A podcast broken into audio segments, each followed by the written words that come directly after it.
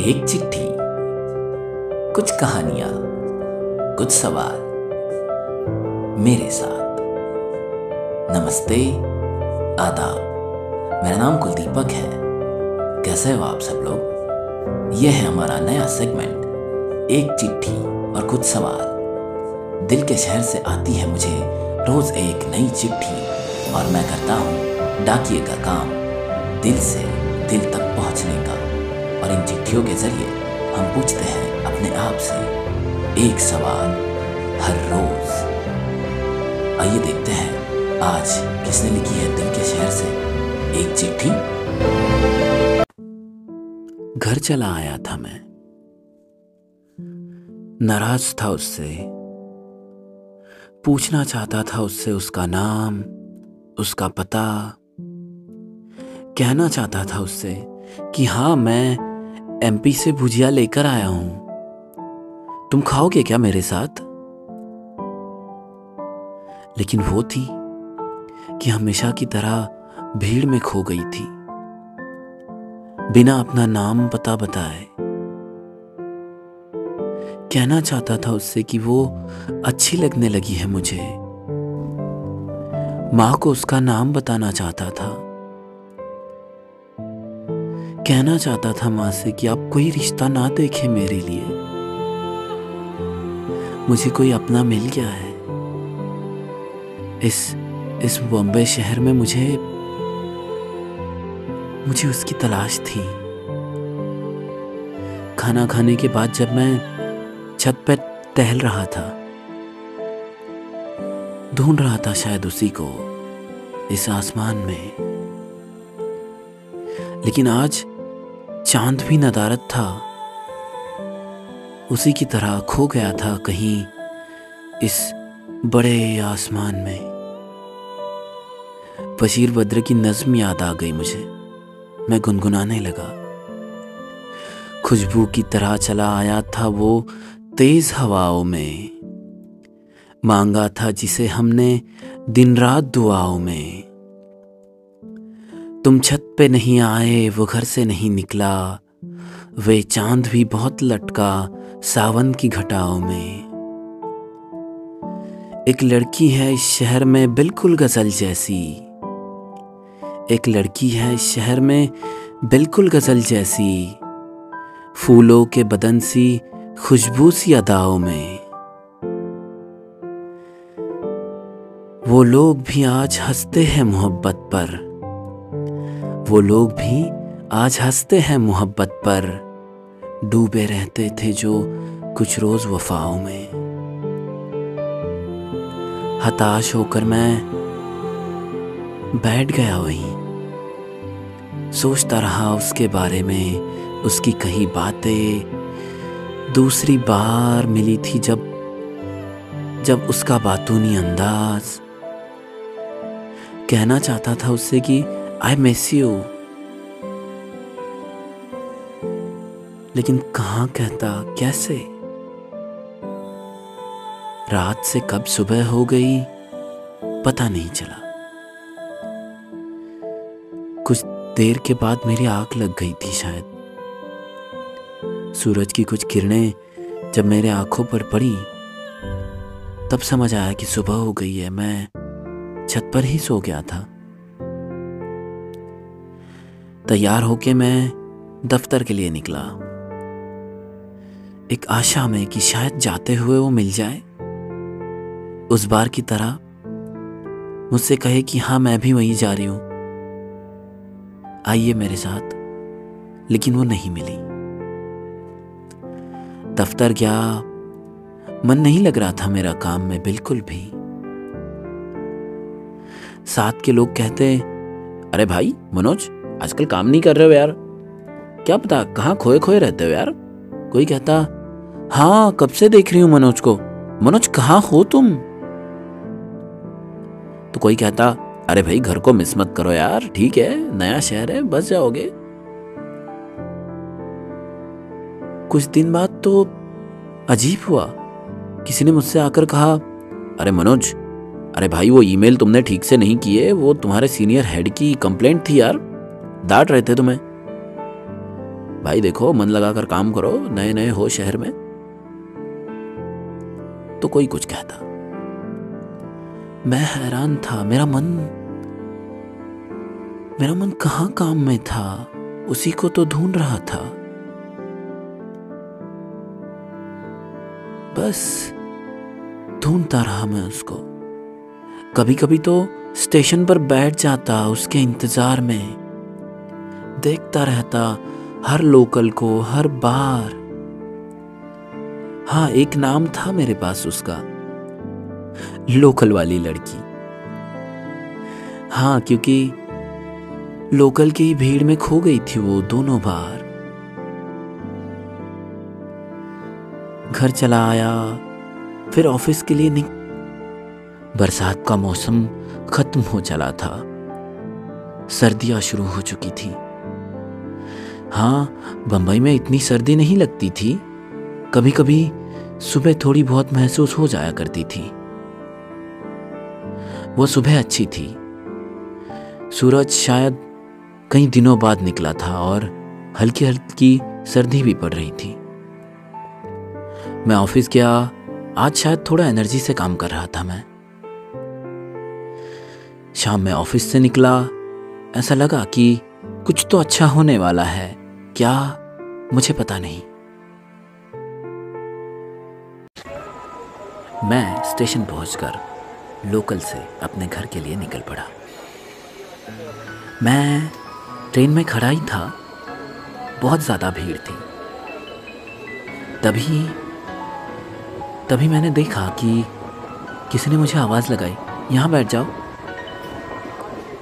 मैंने जब उधर मुड़कर देखा तो वही दो आँखें मुझे देख रही थी। हाँ वही थी। मैंने उससे कहा, कैसे हो तुम?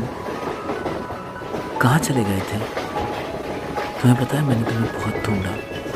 उसने कहा, अरे सॉरी सॉरी सॉरी मैं ना एक्चुअली मेरा दिल्ली ट्रांसफ़र हो गया था। मतलब कुछ काम के लिए गई थी दो तीन महीने के लिए। मैं तुम्हें बिना बताए गई ना? सॉरी मैंने कहा, नहीं, लेकिन तुमने अपना नाम नहीं बताया। क्या नाम है वैसे तुम्हारा?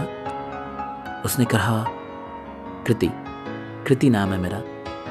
मैंने कहा, कृति, बहुत प्यारा नाम है। मैंने कहा, तुम क्या करती हो? उसने कहा, मैं तुम्हारी सीनियर हेड हूँ। मैंने कहा अच्छा मतलब वो तुम थे जिसने मुझे डांटा था? उसने कहा हाँ तो काम ठीक से नहीं करोगे तो डांटूँगी ना। तुमने अपने प्रेजेंटेशंस बिल्कुल गलत लिखे थे। मैं वहाँ से देख रही थी। क्या हो गया था वैसे तुम्हें? मैं कहना चाहता था उससे कि मैं तुम्हें मिस कर रहा था। याद आ रही थी तुम्हारी। पता नहीं, अचानक से मैं बोल पड़ा आई मिस यू कृति वह हंसती बस। उसके बाद ऑफ़िस में सीनियर हेड की डांट खाता हूँ और घर पे मेरी वाइफ की।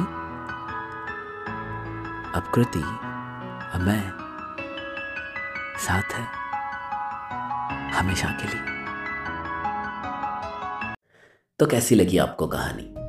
जी हाँ जैसे मनोज ने अपने दिल की बात कृति को बता दी या बिना बताए शायद कृति समझ गई। आप भी अगर आपका कोई चाहने वाला या चाहने वाली हो तो आपने दिल की बात उन्हें ज़रूर बता दीजिएगा। दिल की बातें दिल तक नहीं रखते, पहुँचा देनी चाहिए, डाकिए की तरह। और क्या पता फिर आपका हम सफ़र आपको कल मिले या ना मिले, जैसे मैंने मेरे पिछले एपिसोड्स में कहा था। जी हाँ अगर आप भी आपकी कोई चिट्ठी मुझ तक पहुंचाना चाहते हैं तो फिर मेरे सोशल मीडिया पेजेस पर मुझसे जुड़िए या फिर कमेंट कीजिए नीचे। हम मिलते हैं किसी और एक चिट्ठी के साथ। एक चिट्ठी और कुछ सवाल मेरे साथ।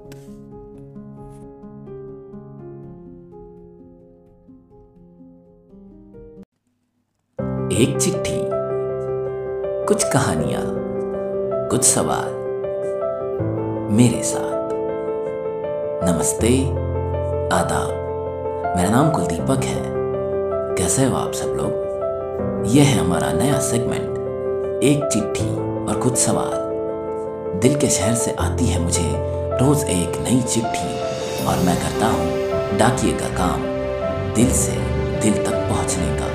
और इन चिट्ठियों के ज़रिए हम पूछते हैं अपने आप से एक सवाल हर रोज। आइए देखते हैं। आज किसने लिखी है दिल के शहर से? एक चिट्ठी। मेरा नाम मनोज है। एक छोटी सी कहानी है मेरे बारे में। शायद आपको अच्छी लगे। कुछ दिनों पहले की बात है। शायद चार पाँच साल बीत गए होंगे। मैं नया नया नौकरी के सिलसिले में ग्वालियर से मुंबई आया था। बाबूजी के कहने पर हमारे एक बाबूजी के दोस्त का लड़का था। वो दादर में रहता था। तो कुछ दिन सोचा, उसके यहाँ रह लूँ। फिर जैसे ही अपने रहने का इंतज़ाम हो जाएगा तो फिर कहीं और रह लेंगे। अब मेरा जो दफ्तर था, वो था सीएसटी में। अब जैसे भाई साहब ने बताया था कि मुंबई की लाइफलाइन है, मुंबई की लोकल तो लोकल से चला जाया करो। हमने सोचा, चलो क्यों ना लोकल से चले जाएँगे। अब बात कुछ यूँ हुई कि हम जब स्टेशन पहुँचे इतनी भीड़ देखकर पहले तो हम बौखला गए। हाँ हम ऐसे तो थे नहीं कि हमेशा लोकल से कहीं ट्रैवल करे या कुछ। घर में अपनी घर की गाड़ी होती थी, बस घूमो। लेकिन भाई साहब ने बताया, यहाँ बॉम्बे में बॉम्बे में गाड़ी लेकर घूमना मतलब बहुत बड़ा सिर दर्द है। तो आप बेहतर ये रहेगा कि लोकल से चले जाओ। अब वहाँ पहुँचा तो सीएसटी के लिए कौन सी लोकल जाती है? ये पता नहीं था। मैं जाकर एक बेंच पर बैठ गया। सोचा, चलो क्यों ना किसी से पूछ लेंगे? मोबाइल निकाला। सोचा, इस पर देख लिया जाए। तो पता नहीं, पास में कोई आकर बैठा। सौंधी सौंधी सी परफ्यूम की खुशबू और शायद दुपट्टे से ढका हुआ चेहरा। और दो बड़ी बड़ी नीली आँखें मुझे ही देख रही थी। हाथ में हल्के गुलाबी कलर का पर्स और मोबाइल पर लगे हुए हाथ। मैंने उनसे पूछा एक्सक्यूज मी सीएसटी की लोकल कहाँ से मिलेगी? उन्होंने मुझसे कहा, मैं भी सीएसटी जा रही हूँ। चलिए मैं बता देती हूँ। वो कहकर वो जल्दी उठी और वो स्टेशन की तरफ़ दौड़ पड़ी। प्लेटफॉर्म की तरफ़ दौड़ पड़ी। उसके बाद वो गाड़ी की तरफ़ हाथ दिखाकर पता नहीं भीड़ में गायब हो गई। समझ ही नहीं आया कि वो कहाँ चली गई। लोकल शुरू हो चुकी थी और वो भीड़ में कहीं गायब हो चुकी थी। मैं ढूंढता रहा उसको। मुझे उसकी आँखें भाग गई थी और उसकी वो शायद सौंधी सौंधी सी खुशबू।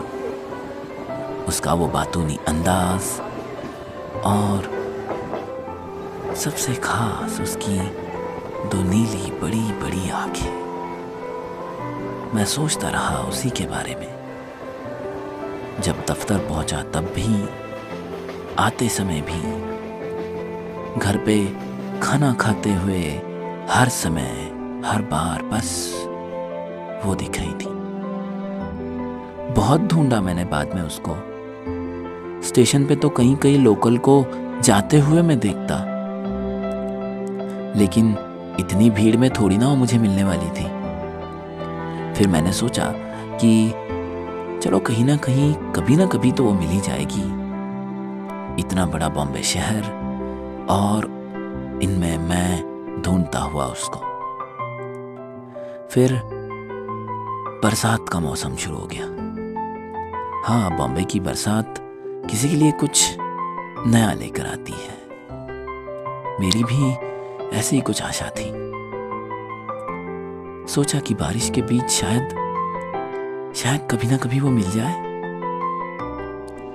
एक दिन ऐसी बहुत बारिश हुई थी बॉम्बे में, और उस बारिश के बीच ट्रेन की अनाउंसमेंट हो रही थी। वहाँ बताया गया कि सभी लोकल अपने निर्धारित समय से एक घंटा देरी पर चल रही है। मैं बस बेंच पर बैठा रहा। देखता रहा आसपास की भागती दौड़ती भीड़ और वो लोग जो घड़ी से बंधे हुए हैं। एक मिनट का समय नहीं है किसी के पास। मैंने अपना फ़ोन खोल लिया। व्हाट्सएप पे माँ का कुछ मैसेज था। कैसे हो? खाना खाया कि नहीं? बॉम्बे शहर कैसा लग रहा है? बारिश बहुत ज़्यादा तो नहीं है। घर से लाई हुई चीज़ें ठीक से रखी है कि नहीं? ये सारी हिदायतें। और एक और मैसेज था। हाँ उसमें लिखा था कि जल्दी घर आ जाना। तुम्हारे बाबूजी कह रहे थे कि रिश्ते के लिए बात करनी है। और अगर कोई वहाँ मिले तो बता देना। मैं बताना चाहता था माँ को कि हाँ माँ, मुझे कोई मिल गई है। लेकिन मैं ना उसका नाम जानता हूँ, ना पता। बस एक बार ही मिली है। मैं व्हाट्सएप देख ही रहा था तो मैंने देखा कि कोई मेरे बगल में बैठा है और दो आँखें कुछ देर से मुझे ही देख रही है। हाँ वही थी। उसने मुझसे कहा, आप कहाँ से हो? मैंने कहा, जी, मैं ग्वालियर से हूँ। उसने कहा अच्छा मैं भी इंदौर से हूँ। अरे, हमारे एमपी की भुजिया कितनी अच्छी मिलती है ना? आप लाए हो घर से? आपके पास है क्या? हो तो बताओ ना। मैं बोला, ये लड़की इस अनजान शख्स से इतनी ज़्यादा बात क्यों कर रही है? तभी वो बोल पड़ी अच्छा तुम्हें पता है, सारी लोकल्स देरी से चल रही है। चलो ना, यहाँ पे ना एक चाय की टपरी है, बहुत अच्छी चाय मिलती है। चलो चलो, हम लोग चाय पी के आते हैं। अरे, बहुत मज़ा आएगा। बारिश में बम्बई की चाय पीना बहुत एंजॉय करती हूँ मैं। आज मैं सोच रही थी किसी की मुझे कंपनी नहीं है। अच्छा हो गया, तुम मिल गए। चलो ना चलो ना। वो खड़ी हो गई। मैं बोला, ये लड़की बावरी है। ऐसा कौन करता है? इतना ज़्यादा बातों नहीं। कौन होता है भला? वो भी दूसरी बार ही तो मिल रही थी मुझसे। मैं चाय पीने उसके साथ पहुँच गया। चाय पीते पीते उसने ढेर सारी बातें की, कहाँ से हो, क्या हो, और पता नहीं क्या क्या। बताने लगी अपने बचपन के बारे में कि वो बचपन में कैसी थी, उसको क्या पसंद था, इंदौर की अलग अलग चीज़ें, ग्वालियर में उसके मामा जी रहते हैं तो वो ग्वालियर में बचपन में आया करती थी वो बात, और एमपी का पोहा, जलेबी को मिस करती हुई वो बॉम्बे में वैसा नहीं मिलता। ऐसी पता नहीं कितनी सारी बातें। हमने चाय पी और हम ऑलरेडी थोड़े से लेट हो गए थे। बातों बातों में एक घंटा कहाँ निकल गया पता ही नहीं चला। फिर वो बोली, अरे बाप रे, साढ़े छह बज गए? ओ, मैं लेट हो गई। चलो बाय मैं मिलती हूँ तुमसे जल्दी। कहकर वो फिर भीड़ में खो गई। मैं उससे कहना चाहता था, रुक जाओ। अपना नाम तो बताती जाओ। लेकिन वो चली गई। कैसी लगी आपको ये चिट्ठी? हाँ इसका अगला हिस्सा हम अगले पार्ट में जानेंगे। लेकिन इस चिट्ठी से कुछ सवाल आते हैं ना? शायद आप भी किसी से कुछ कहना चाहते हो। अब तक नहीं कहा हो तो कह दीजिएगा। क्या पता वो हम सफ़र फिर मिले या ना मिले? जैसे मनोज को वो लड़की फिर मिलेगी या नहीं, हमें नहीं पता। हम इसका जवाब अगले सेगमेंट में ज़रूर लेंगे। लेकिन अगर आप भी किसी को कुछ कहना चाहते हो, अगर आपकी मम्मी है, आपका कोई चाहने वाला या चाहने वाली है तो उसे आपके दिल की बात ज़रूर कह दीजिएगा। क्या पता वो हम सफ़र कल हो ना हो। चलिए, मिलते हैं फिर ऐसे किसी एक चिट्ठी के साथ और कुछ सवालों के साथ।